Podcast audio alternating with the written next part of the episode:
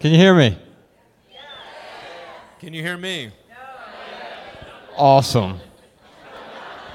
I've been planning this for years.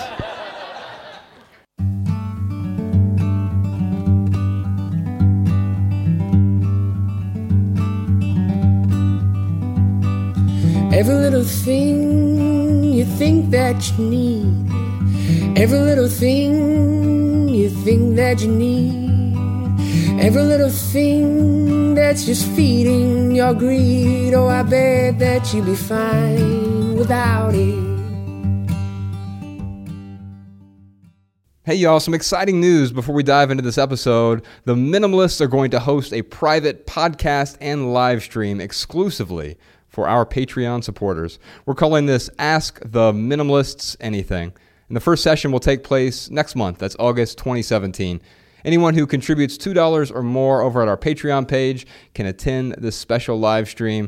And if you can't make the live stream itself, the live session, the live podcast, don't worry. You'll still have access to the private video and the private audio podcast after it's recorded. We hope to do this at least once a quarter, maybe more frequently for our Patreon supporters. And please note that none of the money from our Patreon campaign goes to our personal bank accounts. Rather, what we're going to do is use these funds to build our own new podcast studio and a film studio, which is going to allow us to do a bunch of really cool things like take live callers on the air, improve overall audio quality, and bring guests on the show. We're also going to hire a full time filmmaker to create a video version of this podcast.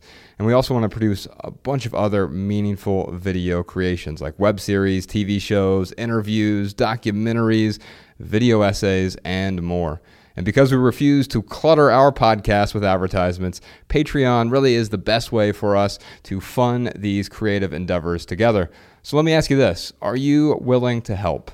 If so, please become a patron today. Head on over to patreon.com slash the minimalists, or you can go to our website. It's just theminimalists.com and click on the donate button at the top. We'll put a link to that in the show notes as well. And please know that your support is greatly appreciated. Together, we will create something meaningful. Hey, let's record a podcast, Cincinnati.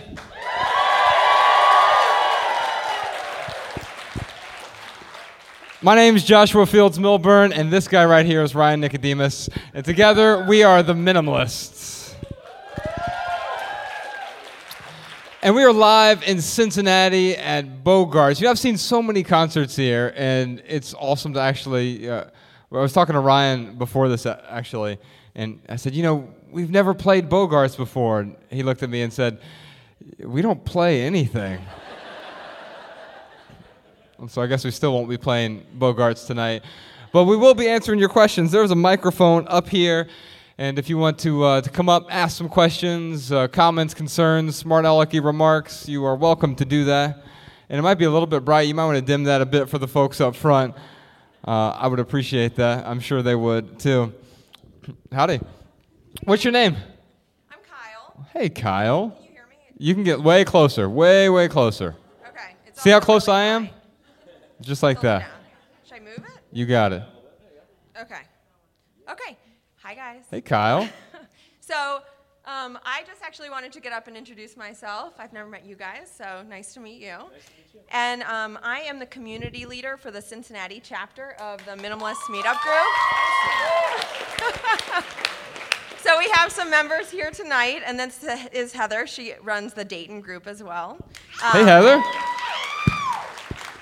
So, um, for those of you guys who don't know that we exist, we do, and we have local chapters.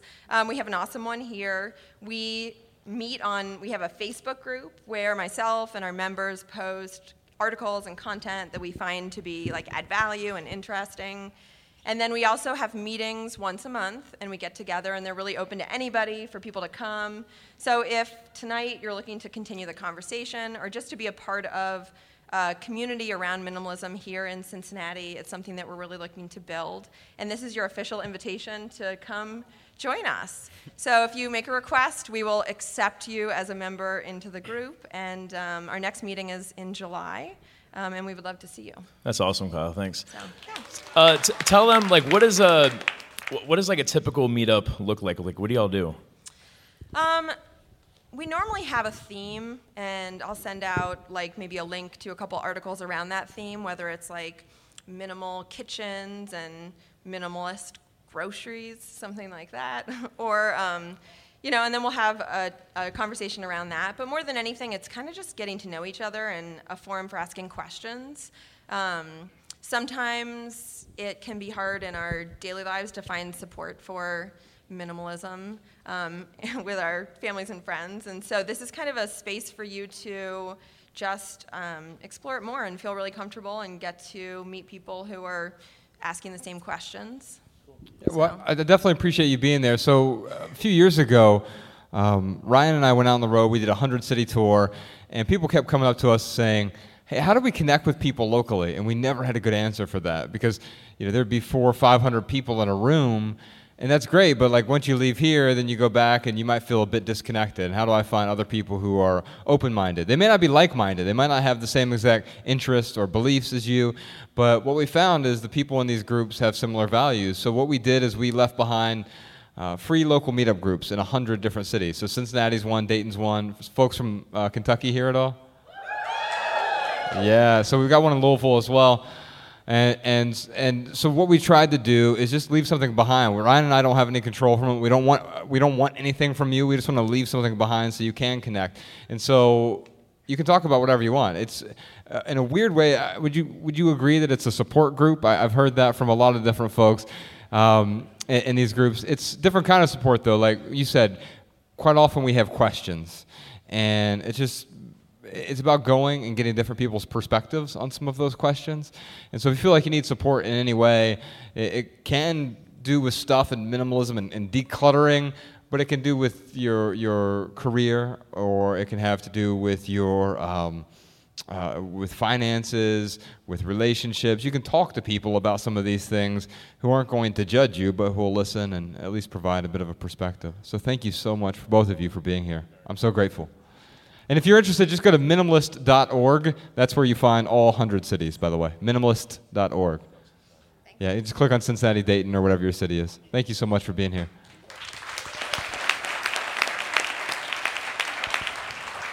Hey, Ella. How are you? Outstanding. How are you? I'm good. I'm so happy to be here. And I love your hair. I love both your hair. okay, so mine, can you guys hear me? Okay, my name is Heather, and I am the Dayton community leader. So, Dayton represent. Thank you, guys. That is so. Let me tell you why that's awesome. Because Ryan and I have done five events in the last five years in Dayton, and we just said let's let it breathe for a year because we always go back to Dayton every single year. It's our hometown, and we, we love it there. But uh, we'll, we'll be back there uh, next year or eventually. But uh, thank you all for making the drive down. I'm grateful for that. I just want to touch on the groups also. So if you live further north in Cincinnati, you're always welcome to join our Dayton group. Um, we were meeting up at a Starbucks and we're meeting up at another place now, which we'll post. But um, we do the same kind of things. We we just get together and we talk. It's a big kind of support group. Um, just we talk about the challenges you have with decluttering. Um, a big topic is getting your family members on board. um, so we're just there to support each other. It's great to get together with like-minded people, especially like this, but on a smaller scale where we can all talk and have a voice. And um, so I really urge you, if you live further north in Cincinnati, seek us out. We have the Facebook group. I also um, created the Minimalist Life on Facebook, which has like 106,000 members. So wow, that's killer. Every one of us love these guys, so you can join that one. And but come see us in Dayton too. Thanks a lot. Thank you. Appreciate it. Howdy. Hi. What's your name? I'm Allie. No, I'm not. I have a question. Um, so you guys have been on tour for a really long time. This is your second tour, I think, right? Uh, this is our eighth tour eighth in tour. seven years. You've done many tours. So my question for you is, you get a lot of these questions, and I want to know if you've gotten one in that time that has affected the way that you think about minimalism, or that has affected your personal minimalism journeys that's come from the outside yeah, all of the questions have led me to, to shape. it's one of the reasons we go out on the road right now is to listen. I mean, it's one of the most important things because it's easy for us. We, we were just backstage talking about this actually. Uh, it's e- it'd be easy for us to like sit in our proverbial ivory tower in Montana and, and sort of bloviate on our keyboards about minimalism, and that doesn't do any good, right? Like, I want to hear what people's struggles are, what their concerns are, what their questions are. Uh, I'll tell you one thing that's come up a lot lately. It has to do with privilege, and and, and that that's one that is an interesting topic to me because I've seen both sides of the socioeconomic spectrum. You know, growing up really poor, we'd get our electric turned off occasionally, and you know, we had food stamps, and, and my mom had, had some alcohol issues, and, and so it was a very discontented household growing up. And then when I went into my 20s, I started making decent money, and then eventually became what I would consider relatively wealthy, and realized that both sides of it gave me different perspectives, and I had a weird kind of privilege now. I didn't recognize it at the time, but I had the privilege of poverty. And, and that was a weird thing eh, eh, for me because uh, I don't think I would have known that had I not experienced the other side of it. But, but I also now have a different kind of privilege as well. I sort of have a megaphone in a way, like it, literally almost, you know, I have a microphone here um, that it's really about what we do with the privileges that we have. I think all of us have a certain amount of privilege, and I, there are some some systemic privileges uh, that lead to oppression and racism, and, and those are especially insidious. And, and we need to be able to address that, especially from a, a point of privilege. But there are other types of privilege as well. And I think it's up for up to me and Ryan to to use some of the privileges that we have now to contribute to the world in, in, uh, in different ways. So, uh, give you an example. A few months ago, we contributed to uh, building a orphanage on the U.S.-Mexico border. Uh, we've done a lot of things for charities and, and, different places where we have the opportunity to do that. But it's not just us doing it; it's giving other people the opportunity and, and shining a light on why contribution is important. And so, I, I, would say there are a lot of questions that have come up that have shaped me. That one is coming up a little bit more and more, and it's one that uh, I'm thinking a lot more about. And I don't have any definitive answers, and I think that's the good thing. Like it's it's making me ask some questions internally. Yeah, I mean, just to kind of echo what he was saying in the beginning, in 2000, so we published uh, Minimalism Live a Meaningful Life like at the end of 2011, and we went on a, a tour, and we just kind of did two, three weeks here, and, you know, a few stops here, a few stops there. But, um, you know, first I remember like that very first city we went to in St. Petersburg. It was a very like apropos place to start for you know, it's where we're kind of it started for Josh uh, with his mom's stuff, and we open up the trunk, and uh, I just remember looking at like three duffel bags, uh, a garment bag, um, just all this, all this stuff. We were, we were traveling for like a week, and I look at Josh and I'm like, dude, we are hypocrites, man. Like, look at all this crap we're carrying with us and uh, you know that that was like the first lesson that that we learned on tour was like even though we're only going to be gone for a week or so we had carried all of this just in case stuff with us. And in fact you know josh and i we started talking about like how how can we get over this fear of all these just in case items? Because you know I we were going to Florida so I brought a pair of swimming trunks and we were going to be down there for a week or so. So maybe I, you know, I would go swimming twice, and in case one pair got dirty, I wanted to have a clean pair uh, that I, you know, so I didn't have to wash that dirty pair. And well, I've got a third pair of swimming trunks. I might as well bring those too. What if I go swimming three times? And uh, after you know, kind of talking about all these just in case items, we realized that you know anything not just that we brought on tour with us, or uh, you know, if we're if we're going on vacation or something um, when we're traveling, we realize that any of those things that we really feel like uh, we want to bring, or even the things at home that we want to hold on to, the like, the, you know, like I think about my drunk drawer, and like it, it always somehow ends up with like all these random cables. I have no idea, like what what none of what hardly any of them go to. And we realized, like, yeah, if we just kind of let this stuff go, if something comes up, like if, if I did go to Florida and I brought only one pair of swimming trunks and somehow I went swimming and like I don't know I got attacked by a shark and they ripped my swimming trunks and I was healthy enough to go swimming again like I could probably go replace those swimming trunks pretty easily. In fact, I could probably do it for less than $20 in less than 20 minutes. And, and that is something that Josh and I have implemented um, from that very, uh, that very first stop. And I'll tell you, at first it sounds like, well, these guys are crazy. They're just going out and spending $20 all the time. Um, but Josh and I, we have, we have implemented that over the last six years. And we've used it maybe five times between the both of us. Now, our, our theory is that it works 99% of the time. I mean, there's always an exception to the rule, right? But I mean, it has worked 100% of the time for Josh and I. And we lived in, in the middle of nowhere, Montana.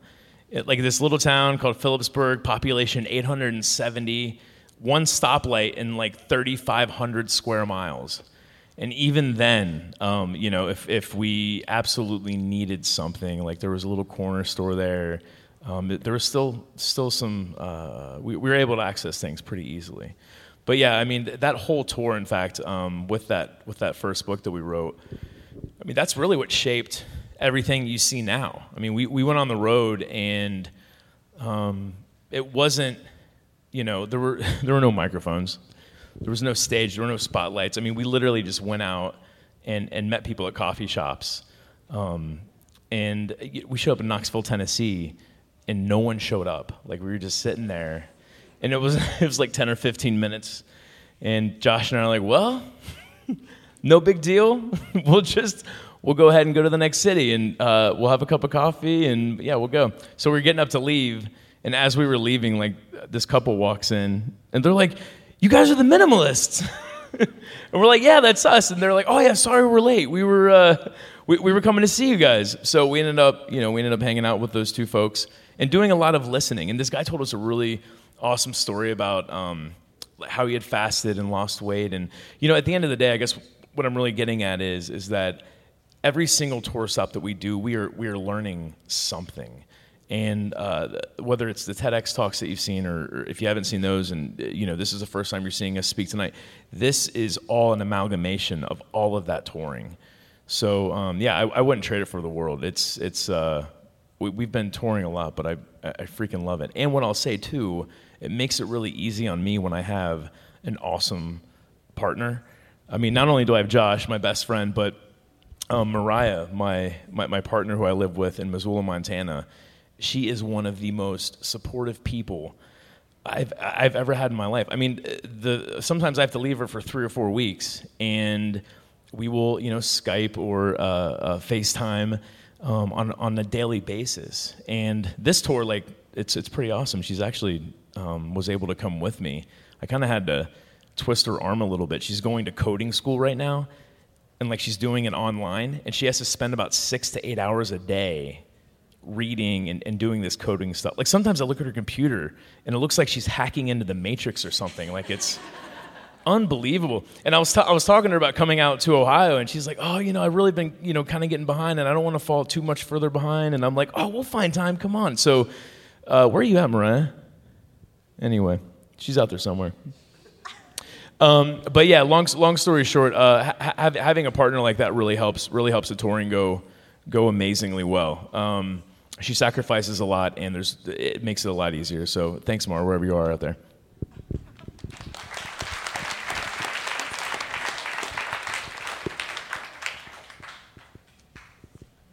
Hi, uh, my name's Scott. Um, that was my sister. She introduced me to you guys by forcefully dragging me here. Oh yeah, you were the one dragged you. Yeah, you know, well, hopefully you didn't thing, hate right?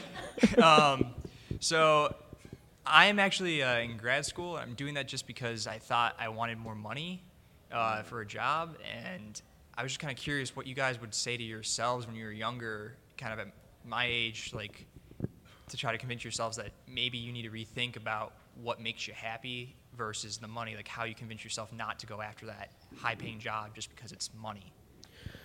Man, um, when I think about when I first like got a taste of like the corporate world and uh, Josh um, showing me what you know what he was making in the corporate world and um, I just remember thinking to myself like man like maybe maybe one day I can save you know a million dollars and maybe I can do that before uh, you know I'm 65 maybe I could retire early at like you know 45 or 50 if I just really you know work hard and and sell a bunch of cell phones and and and and uh, that's that was kind of like in the back of my head this goal. Um, what I'll say, man, the problem with a goal like that is what is that what, what is the money going to do for you because like for me that million dollars i didn't really know what it was going to do. Retirement like that's really kind of what, what it was going to do. So i think about retirement and for me it's you know having to having free having free time having more free time doing things that i like to do uh, travel. And when i really thought about what it took to do that it, it's not even close to a million dollars.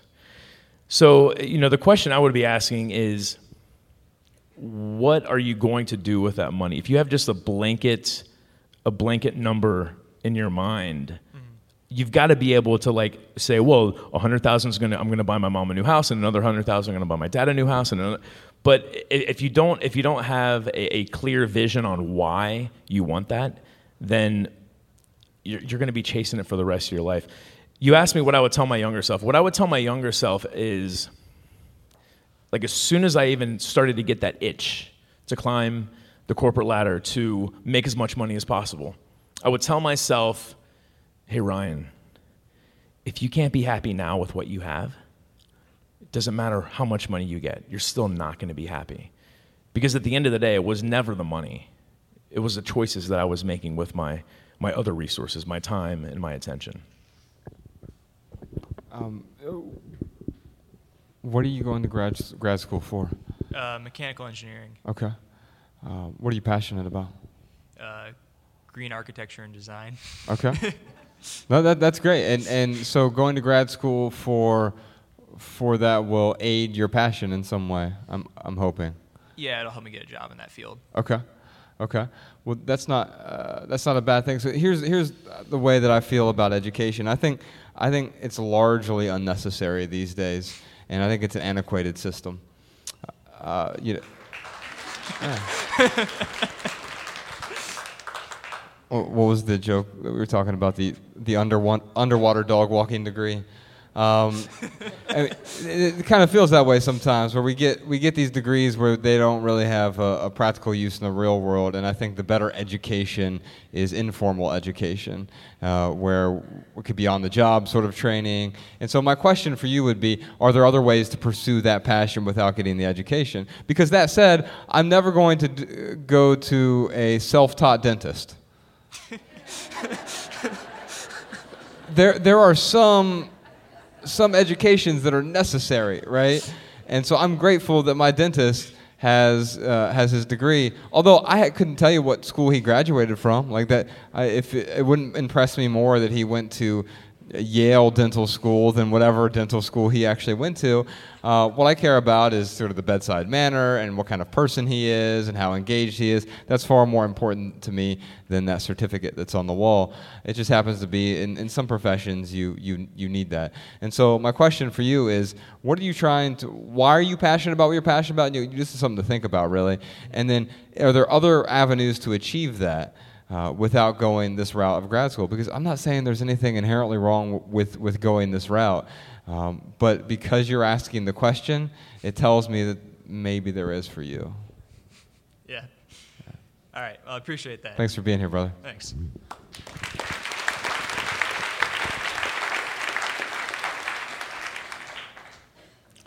Hello. Howdy. My name is Chasten. I'm here with my wife, Mariah. It's a pretty good name. Not a lot of girls have that name, so you're lucky to find one that did. Not a lot of Chastons out there either. no, there's not. My parents gave me that name. So I'm here to ask a question. So, my personality, if you were to look at it on personality assessment, Myers Briggs would be INTJ. Not alone. Thank you. Yeah, but you're an INTJ, so you wish you were alone. The, I'm a little shaky up here, but that's beside the point. So whenever I look at something, I think, okay, do I really have an emotional tie to this, or is it something that I can part with? That's fairly easy for me. However, not everyone at my house, and it's just Mariah and myself.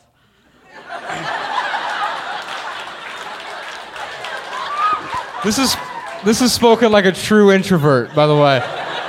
Everybody at my house. There's two of us. So, not everyone is quite eye to eye. Um, we have been following you guys minim- minimalism for the past six months now, and Mariah's on board with it. But there are times to where sometimes I think I'm a little too willing to part with an object, and I realize, okay, it's a little more difficult for you. So, one, what advice would you give for someone who does have a tendency to push away a little too quickly? If it was up to me, I'd get rid of everything except for the possessions on my back. But that's not realistic, and that's okay. So, what advice would you give for that? And two, I have a little bit of OCD, and people tell me, dude, you're a little obsessed with this minimalism thing. You need to cool it. Whether or not that's true, that's yet to be decided. So, if it is, do I really need to cool my jets, or is it okay to keep doing what I'm doing? So let- let's let's unpack that a little bit for the folks who don't know what the hell an INTJ is. Uh, there's something a personality assessment test called the Myers-Briggs Type Indicator. If you want to if you want to take one yourself, you can go to theminimalists.com/mbti. Um, and there's like a quick online, sort of shortened, attenuated version of, of that. Um, I too am an INTJ, and and Ryan, and there's three percent of you are, by the way. Um, Ryan is an ENFP. And, and so we are essentially polar opposites on the Myers Briggs. And here's the nice thing about that we, we have different beliefs, we have different personalities. Um, I'm an introvert, he's an extrovert. Uh, one of us is on time, the other one's not.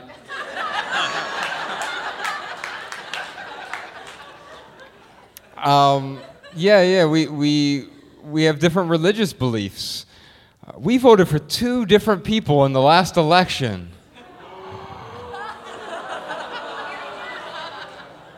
So, so um, there's more than two choices, people. It's okay. Um, so, so um, uh, because we're different, we have different beliefs, but those beliefs are different paths to get us to what our values are. We do have similar values. So, so where I'm going to ask you to start isn't your personality. Your personality helps you understand how to better interact with other people, and that's really nice. For me, I once I realized I was an introvert, it somehow took me like 28 years to really understand like, oh, I need to be alone more than I am right now. Then I was able to carve out that time for myself that I need, and that's really important, and set those expectations and those boundaries even with or especially with the people who are closest to you because here's the thing if if people around you all the time, you're going to feel drained, obviously.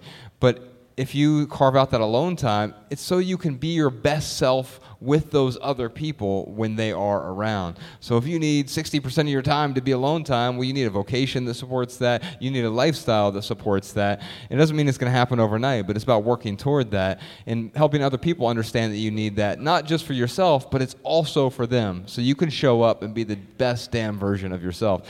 And so when you do that, you'll start to uncover other things about your values. So figure out what your values are. And I think there are four types of values. The first uh, type we wrote about in our first book, Minimalism, Live a Meaningful Life. We, we call them the foundational values.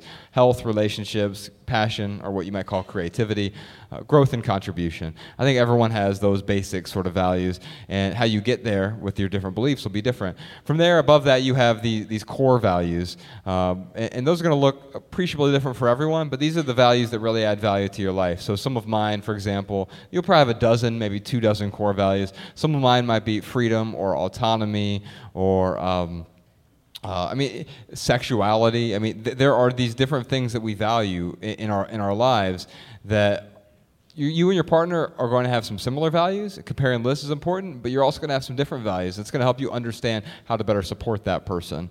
And then on top of that, you have minor values, things that you kind of like and do add value from your, to your life, but aren't necessities in your life. And above that are imaginary values. These are the things we usually spend all our time on, things we think we're getting value from, uh, like incessantly browsing Facebook or attending meeting after meeting after meeting um, things we pretend are valuable in our lives, but don't add real value. And so we have to eliminate as many of those imaginary values as possible, so we can focus on on the more important values. And once you do that, and once you understand how your partner does that, it's less about the stuff in your life and it's about where you're working toward. And you all have to realize that the most important thing you can do is support that person. And it's hard to get there, but there are a few steps that you have to go through to support someone.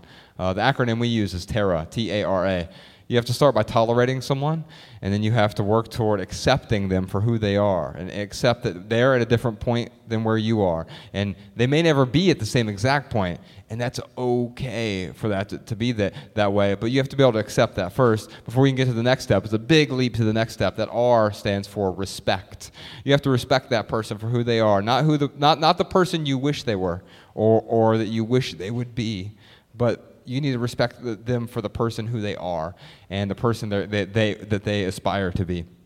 Um, and once you get past that, the sort of the, the highest level, the hardest level to get to is to appreciate. Appreciate that other person for who they are, warts and all, and even be thankful for, for those, those differences. Because it's those differences that keep a relationship passionate and engaged and worthwhile. Yeah, I think the only thing I would say, man, is it sounds like it sounds like you guys are on the same page. I mean, the fact that she's jumping into it with you, that's pretty awesome, man. Yeah. I mean, like I was saying earlier, if it wasn't for Mariah being so supportive, this would not be easy. It, w- it would be a lot harder. And you know, for anyone out there who who has a partner that is jumping on board with you uh, or supporting you, would another way to look at it. You got to wake up every day and say thank you to each other. And like you got to go out of your way every single day to show that person how much you appreciate them. I mean, every single day I ask myself, like, have I showed Mariah today, like, how much I do appreciate her? And the way you can do that is is is by supporting her. You know, I, with Mariah, I never never told her she had to get rid of anything.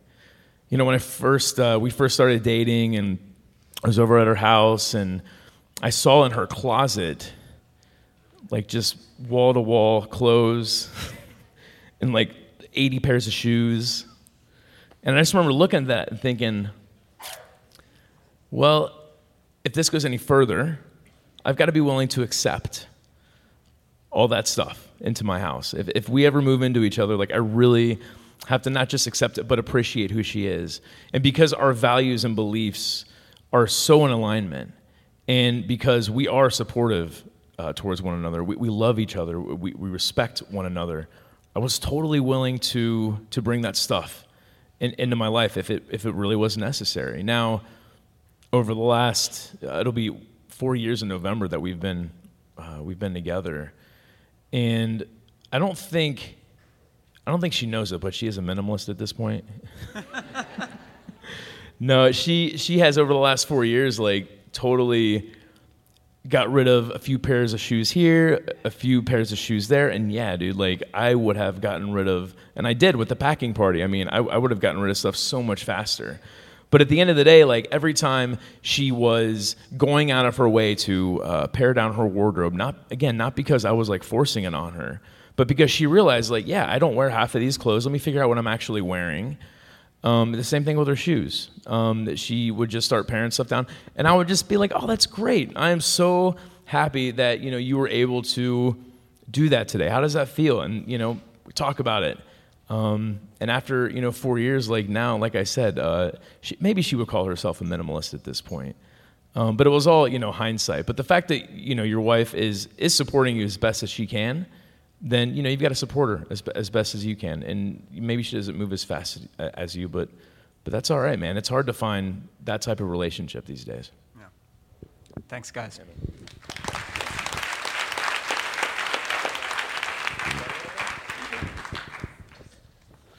All right, man. Before you start, this this right now is time for the hashtag Ask the Minimalists lightning round where Josh and I, we usually answer questions from social media, but that would be weird if we were on our phones.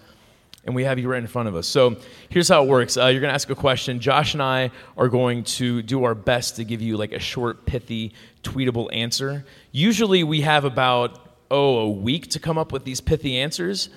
And now we've got about, uh, you know, five seconds. So we might ramble on a little bit. But the whole idea is uh, it's kind of like a rap battle. Um, you guys get to decide who has the best pithy answer by your applause. and then the winner, um, what does the winner get? Well, I might give you your pride back. Howdy, what's your name?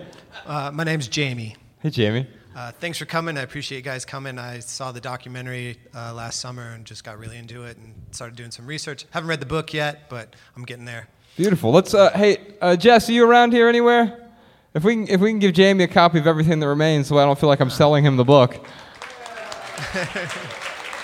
but by the way, after, by the way, if you want to purchase a copy of the book, uh, they will be available in the lobby afterward. But in, in all seriousness, if you can't afford a copy and you're here tonight, or you forgot your wallet, or you just don't have the money, whatever it is, we'll be happy to, to give you a copy. Let us buy you a copy if you want a copy of any of our books. We're, we're happy to do that for you. And ladies and gentlemen, Jessica Williams. You know what? Jessica uh, live tweets from the show. She, she helps us out with our social media. She does um, uh, the merchandise. She straightens Ryan's hair. Uh, and um, I, I tell you, so she, she'll do live tweeting. If any of you are, are um, sharing any photos, tweets, quotes from tonight, you can just use the, the hashtag uh, less is now. That's the name of the tour we're on right now. And you can see a bunch of other people's stuff as well using that. All right, I'll, I'll let you continue with your question. Sorry about that. Yeah, I'm fantastic. That's a lightning round. I hope good luck with this one. Um, so I'm a single parent of a 15-year-old uh, son, so that's a challenge in and of itself. Um, he's minimalist because he never leaves his room, but. that, that, actually, there's a TV show about that. It's called Hoarders. um, when he was two years old, he was diagnosed with type 1 diabetes. So he has a chronic life threatening illness that he has to deal with day in and day out. Hmm. In order for me able to maintain his ability to live on a day to day basis, I have to provide insulin, diabetes supplies, all that kind of stuff. And that either needs insurance or some kind of health care. So I'm fortunate to have a very good corporate job in healthcare that allows me to do that. But the conflict is if I want to minimize things and get out of the corporate kind of rat race, how does that balance with having to still provide for my son who has a life threatening illness that if I decide, oh, God, I don't want to work in the corporate world, how can I provide? Does that make sense? Yeah, it makes a lot of sense. And it's an important question, especially in the times that we're in right now, because by the time this episode comes out, the healthcare laws might be different for all we know, right? And and and so uh, I think I think regardless of what the health care laws are and what what the availability slash access is, which by the way are two completely different things. Just because something is available, I was just listening to uh, a friend of ours, Colin Wright, who Ryan mentioned earlier. He has a great podcast called Let's Know Things, and he was talking about this, about just because you have something's available to you doesn't mean you have access to it. Like, for example, Jessica just handed you that book, but if you were illiterate like you might have availability, but you wouldn't be able to access the information inside the book. And I think the same can also be true with with healthcare, right? Like even if it's supposedly you have access to it, but it's not available, or maybe it's available, you don't have access to it. Those those things are all important. Like even if you have great healthcare, but you can't get a doctor to help you, then then that healthcare doesn't do you any good. And and so I don't have a definitive answer for you. I mean, my um, I, here, here's my pithy answer, and then I'll try to unpack it a little bit. Um, when you don't know the answer to something, the three most powerful words are, I don't know. And, and that's really why, why, so let me unpack that. That's why Ryan and I are doing this right now. I don't have a good answer for you. And, and I wish I did. And I wish I could tell you that minimalism is going to solve all of your problems, but it's not. And, and, and Ryan and I certainly aren't that self important. What I know is that if I were in your shoes and I was looking to get away from that, I'd have to figure out how much money it would cost to, to walk away. Um, and I had to figure that out in my own life, not, not just with respect to healthcare, which for me was, I was single at the time, so it was cheaper, right? You know, I have a partner and we have a four year old now, so healthcare costs are more expensive. Um, although in Montana they're they're relatively inexpensive compared to some parts of the country, and and I had to budget for that accordingly. So I had to realize like if I'm going to live this life, what are the things that I'm that are absolute necessities? And for you, health care, health coverage, health insurance is, is one of those things that has to be worked into a budget. Now, I got my lifestyle down to where I could live off of about $20,000 a year when I first walked away from the corporate world. And I, am not suggesting that anyone else does that. I'm saying that was what worked for me. And even now, that certainly wouldn't work for me right now. And so figuring out what that number is will allow you to identify what you're w- walking or running toward and whether or not that can provide what you need. Um, the other thing, whenever you are running toward that thing, I found for me, is what's important is to not make money a primary driver for doing what you're doing. Uh, primary meaning first, right? But it's going to be part of the equation. Like Ryan and I are out on tour right now, and you all paid to get in here, and we're grateful you decided to, to pay to get in here. Well, most of you did. We have some, some friends we gave some tickets to.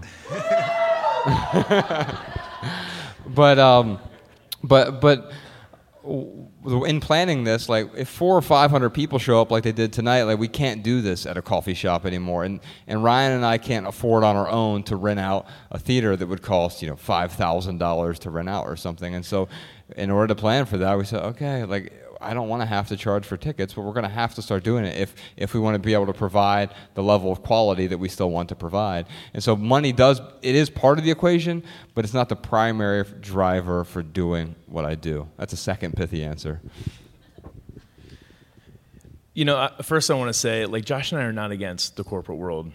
Um, any, I know people who have corporate jobs and they love it, and they're very happy with, with what they're doing. Um, it may not be like the actual work that they're doing, but it's something that either does align with their, their values and beliefs. Um, maybe they're working at a nonprofit, so maybe it is, you know, they enjoy what they're doing. Or maybe they have, you know, the time and the freedom uh, to do things that do align with their values and beliefs. So, you know, I think often about uh, what if like, what if like all our books spontaneously combust and like the internet blows up and you know, like the rug is just swept up from underneath of us, and Instagram's gone. And what do I do? Yeah, no.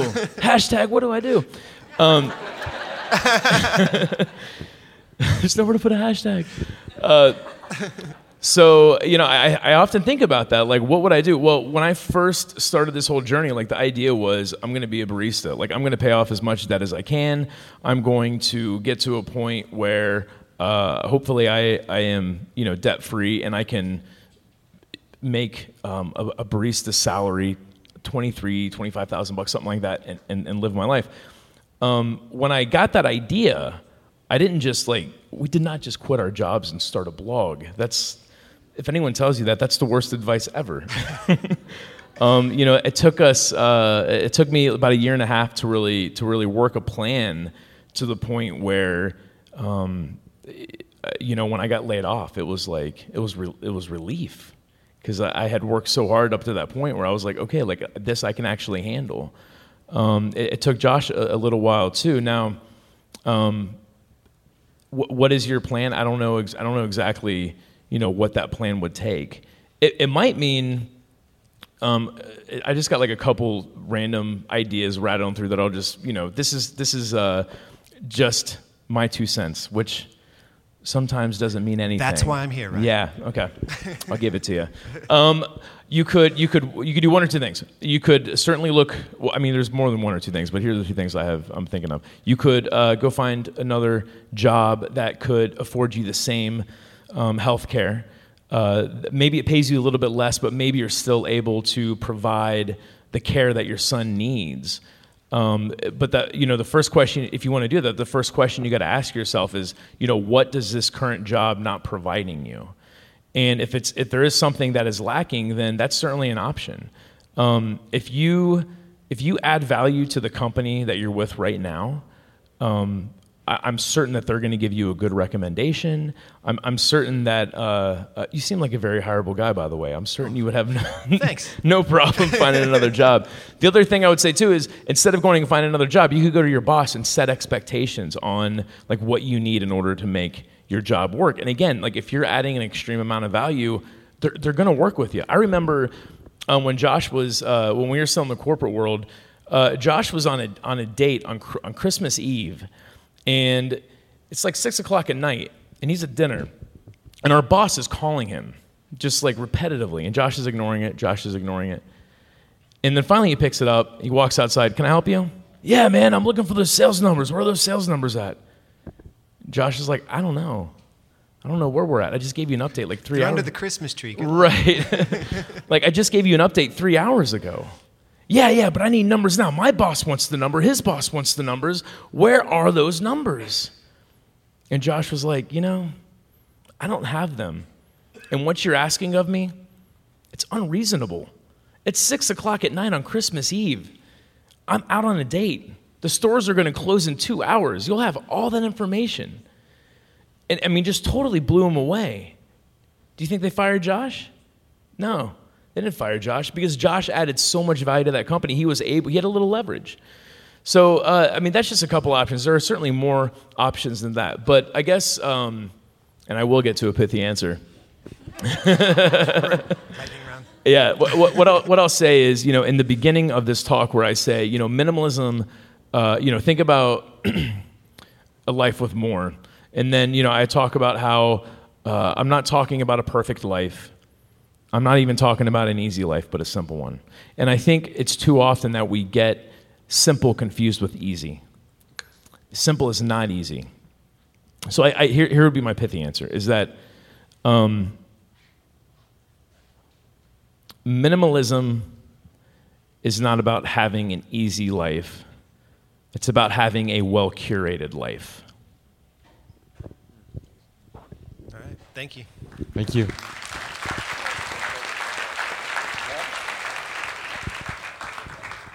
Hey guys. Howdy. Uh, my name is Ross. I'm from Kentucky, the other side of the river. Hey, Um, Ross. Thanks, guys. Um, You know, you can always tell, like, just a little bit. Although people always think I'm from Kentucky, so I just say thank you. How's it Um, going? It's good. Um, my question is so I recently graduated college. Uh, I have a good job. I'm paying down my student loans uh, and are um, rapidly approaching the question, what now? And you guys have talked a lot about the five values that you guys have. And my question is, how do you how do you find that balance between the values? Because it's really, you can see where it would be really easy to get really focused on one and neglect some of the others. And so, how do you balance all those values that you have when you only have so much time and so much so many resources? So here's my pithy answer for you. You're only as strong as your weakest value.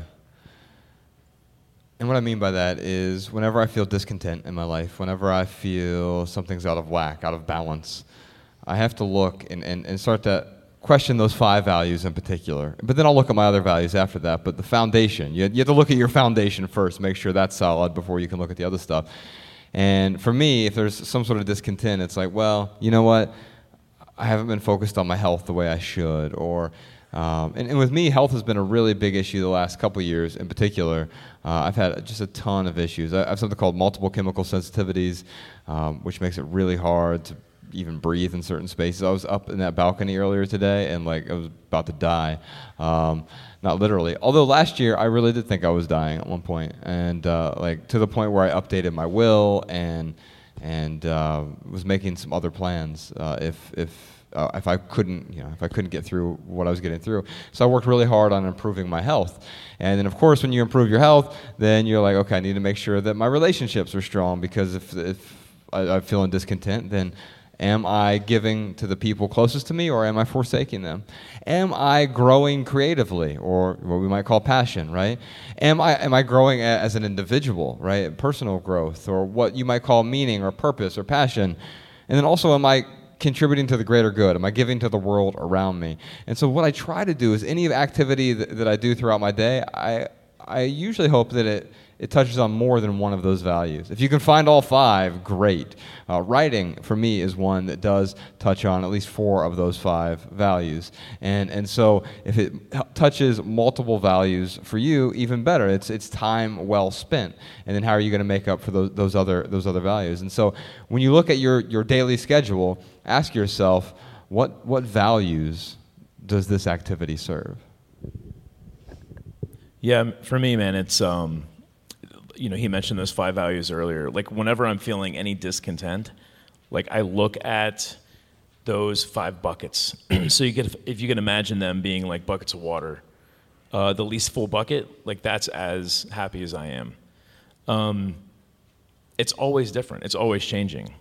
So you know, I guess to stay focused on your values, it, it is looking every single day on like where where is that emptiest bucket, and sometimes it's obvious, sometimes it's not so obvious.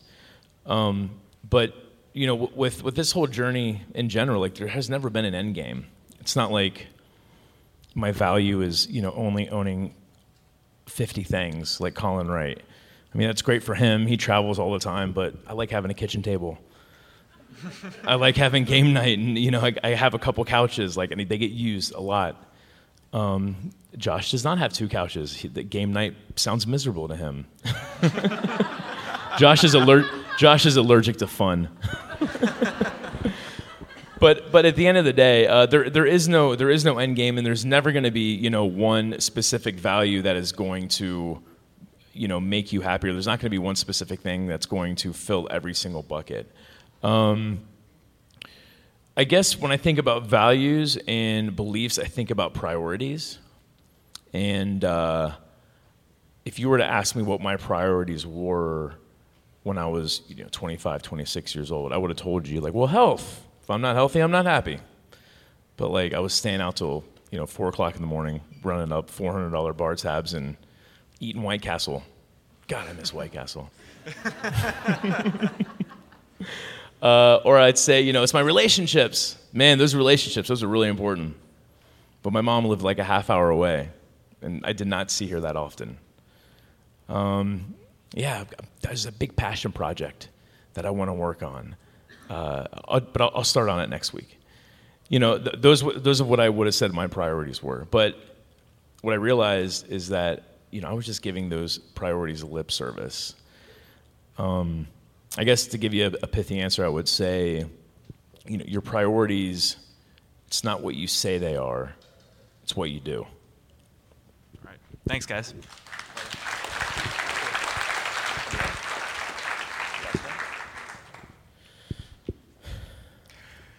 Hi, my name's Brian. Uh, I'm an ENFP, and I suppose I'm up here mostly because I enjoy the attention. Uh, Why do you think I'm up here, man? this is great. Uh, what I'd like to know is, you guys, you know, you guys are out on tour all the time. You've probably done these Q and A's a few times, and uh, what would you say is the question you always wish people would ask, but they never do?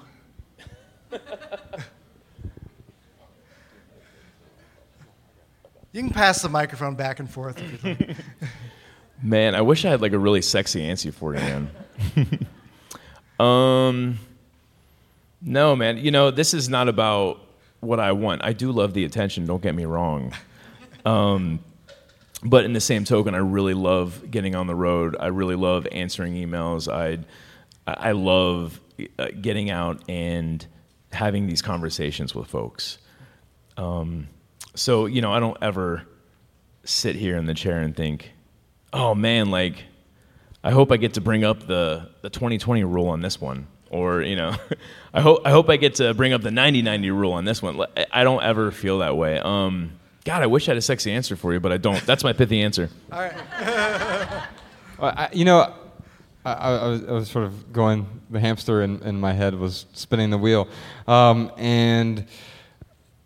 Uh, there's a question that is never asked. I don't know that I. It, people rarely ask like about like while we're on the road or touring and and because it, it is pretty monotonous sometimes and like I, we rarely get questions about like what do you do you have a pre-stage routine or or um, because honestly most of what we do uh, while we're on tour and thankfully we've learned a lot of lessons like we just go out now for long weekends basically so this weekend thursday friday saturday sunday we're in indianapolis Cincinnati, Colum- Columbus, and then Cleveland, and then we, we go back home for a couple weeks or whatever. And so we've learned lessons about that. But uh, actually, uh, I, I know the reason that why people don't ask about like what's your pre pre stage routine or whatever is because it's not about me, and it's not about Ryan, you guys aren't here to just see us. You're, you're here because this message resonates. We happen to be the messengers, and, and so I feel grateful to be able to be that. But you know, the only reason the spotlight's on me is because the literal spotlight is on me, and that was almost pithy. that was like fake profound. That, uh, we call that a faux fundity. Um, but but in all seriousness, I know that that we're here because we're here to share a recipe. And all I really hope is that you're able to tweeze a few ingredients out and create your own recipe for a more simple life. You don't have to call yourself a minimalist. You, you don't have to uh, even use the word minimalism. You know, I know that turns some people off, even hearing that word. You can call it whatever you want. Call it essentialism, call it intentionalism, deliberateism, you don't have to call it anything at all. I didn't until we registered the domain, theminimalists.com. um, re- really, really, it was just about a way of, of regaining control. And so I think any of these questions that come up from people, you know, we see people at our events, factory workers and executives show up at the same event. Young, old, rich, poor, black, white. We have high school dropouts and college professors who are here tonight, probably. And I heard one. It's like, was that the sound of one hand clapping? I've always wondered the answer to that, that old Zen koan. Anyway, um, what I've learned from, from all of these different people, no matter where you are on the socioeconomic spectrum, um, where you are in your life, whether it's the five year old who showed up in, in San Diego and told Ryan that you know, she was giving away her shirts, uh, or three years ago, the 93 year old who showed up also in San Diego with several generations of daughters with her. I think we're all, and she, she told me, I'm just becoming a minimalist for the first time. I think the questions we're asking, the, the, the, the, fundamental questions underneath the questions, have something to do with control. Like we feel like we've lost a certain amount of control in our lives we had control at one point. Maybe it was when we graduated high school or college and everything we owned could fit into our car. And that felt free and alive. And at some point, life stopped feeling so alive. It stopped feeling so fresh. And it started feeling much more mundane or routine or monotonous. And we're living, but we're not really living, right? Living paycheck to paycheck isn't really living because we're so focused on, on just that. And don't get me wrong, money is important. We all need some money to pay the bills, but it no, it no longer has to be the only thing that, that we worry about. And, and I think what people are, are asking is how do I regain just some of that control? And, and how do I live a more meaningful life? And those questions manifest differently, but that's why, like, what my morning routine is before we go on tour, like it doesn't really, it, it doesn't really matter.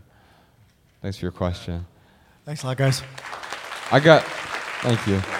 I actually have to apologize to the rest of the line. We have we have run out of time for questions. We got to move on to what we call our added value segment. And don't worry, you, will get a hug afterward. We'll we'll be hanging out after like 20 minutes after this. We'll we'll we'll come out and uh, we'll dish out hugs to anyone who who stays after. Uh, we usually talk about what's been adding value to our lives recently, but we like to do something a little bit more local. So, Ryan, what has been adding value to your life recently? You know, it's funny. Like I was thinking about what am I gonna what am I gonna say for this portion of the podcast, and I started thinking of all the awesome restaurants we have, or that you, I don't live here anymore, but that you all have in Cincinnati, and I could sit here and you know, tell you about uh, you know an amazing steak I had at you know Ruby's or uh, the the awesome duck at uh, uh what is it Montgomery Inn. I've been there in so long. Um, but uh, I'm going to give you a recommendation that you probably haven't heard of, and it is it's it's it's one of my top three favorite restaurants in the world. I would actually say. Uh, there's a place in Dayton, Ohio called Thai Nine it is out of this world. Like uh, Josh and I, we joke around uh, that when we're on a tour, we're on like you know we're on the on, on a book tour, but we're also on uh, the Thai food tour. I have eaten at so many Thai food places; it's crazy, all across the world. And I'm telling you, Thai Nine has the best massaman curry that I've had. Period. There's a place in Seattle that might come in, you know, a close second, but uh, it, it, it does not touch Thai Nine. So if you haven't been to Dayton, if you haven't been to Thai Nine, go check it out. You're gonna absolutely love it.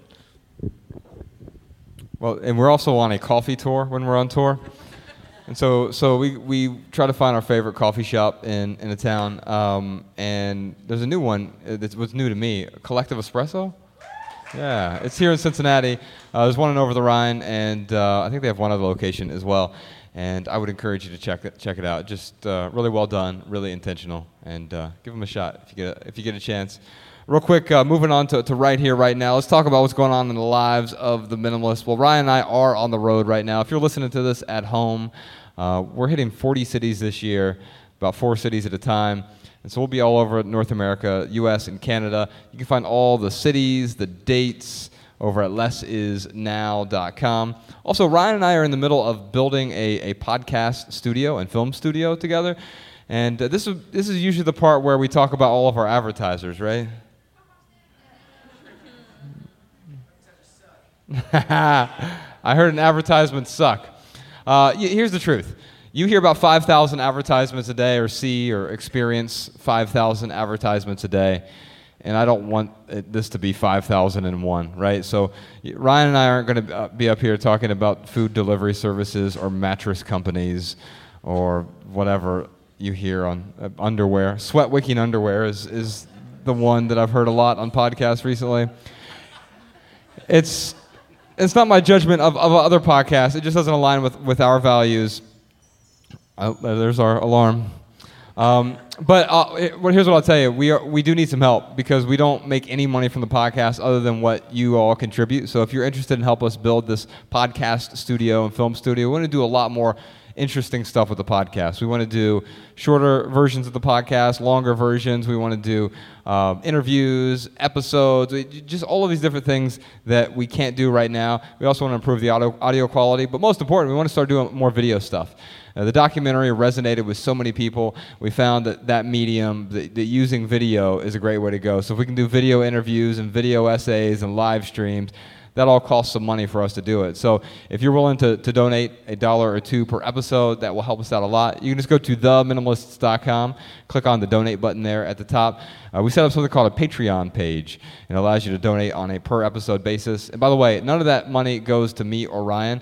100% of that will be used for the podcast studio, also to pay our producer, Podcast Sean, who's somewhere in the back. Ladies and gentlemen, Podcast Sean. He is in the shadows as, uh, as usual. He is a man of many hats. He is our tour manager, he's our podcast producer, he runs our operations, and he's an all around outstanding guy. And we're really grateful for you being here tonight, Sean, and helping out. But it, the, also, that helps us pay him a full time living wage, which he and his three kids are really happy about. Uh, so we can continue to do that. Also, we want to hire a full time filmmaker to do a lot more important video creation. So if you're willing to help out, theminimalists.com, click on the donate button. You'll find all the information over there. And um, oh, yeah, I want to thank Bogarts for having us here tonight. Thank you, Bogarts.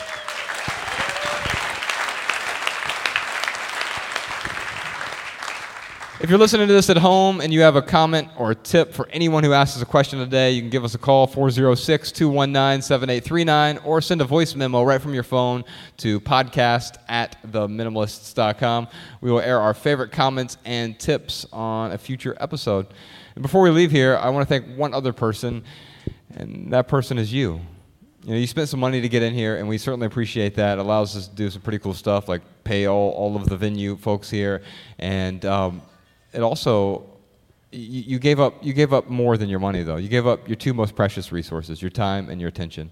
And you could have spent that time and attention anywhere else and you chose to spend that with us and I'm certainly honored. I know Ryan is as well. And so if you leave here with one message, we hope it's this. Love people and use things because the opposite never works. Thanks for your time, y'all.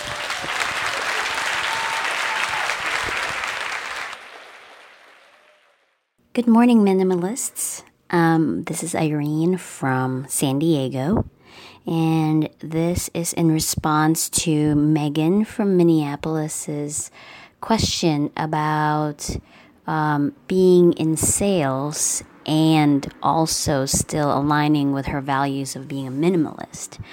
I say if you love selling, apply to a company whose corporate values align with minimalism. I know that Patagonia has, um, and I'm not, I don't work for Patagonia, by the way. I'm not in any way um, connected with Patagonia, but I do know that they have a corporate responsibility um, that is aligned with mine, where they know the impact of their products and they um, encourage people to recycle their clothing and they also make clothing that is meant to last for a really long time.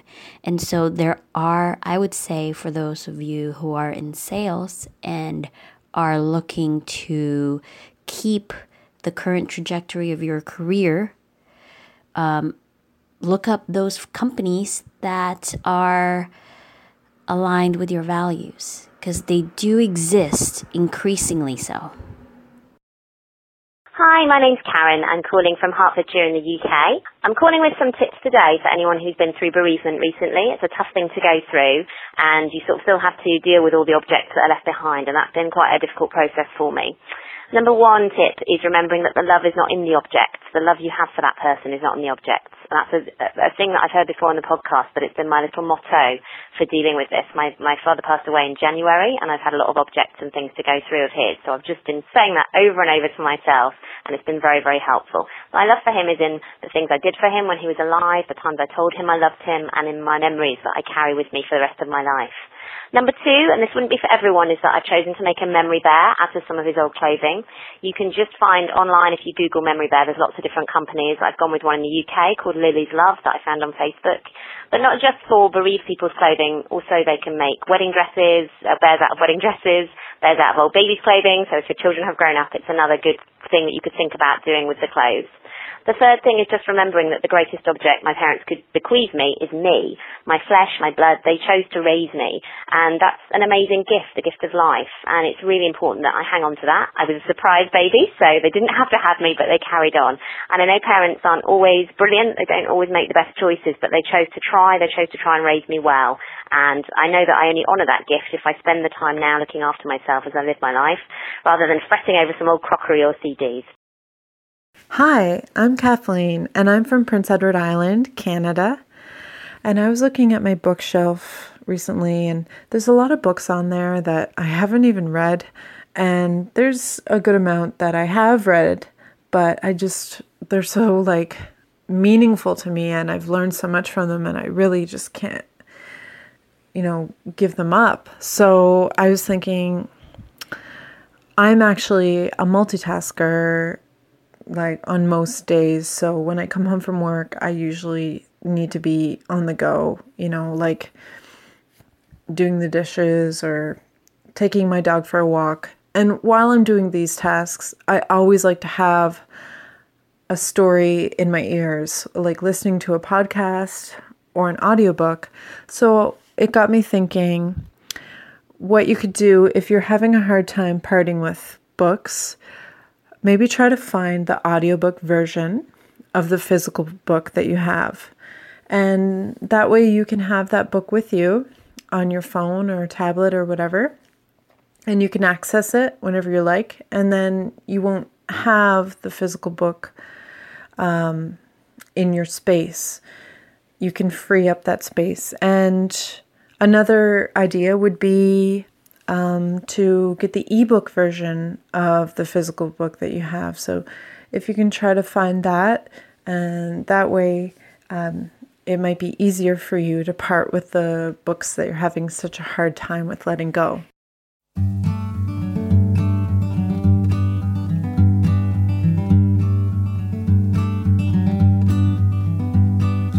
Every little thing you think that you need Every little thing you think that you need. Every little thing that's just feeding your greed. Oh, I bet that you'll be fine without it. Every little thing that you gotta have, every little thing that you gotta have, you gotta reach for got a grab. Oh, I bet that you'll be fine without it. So tear your eyes away, or tear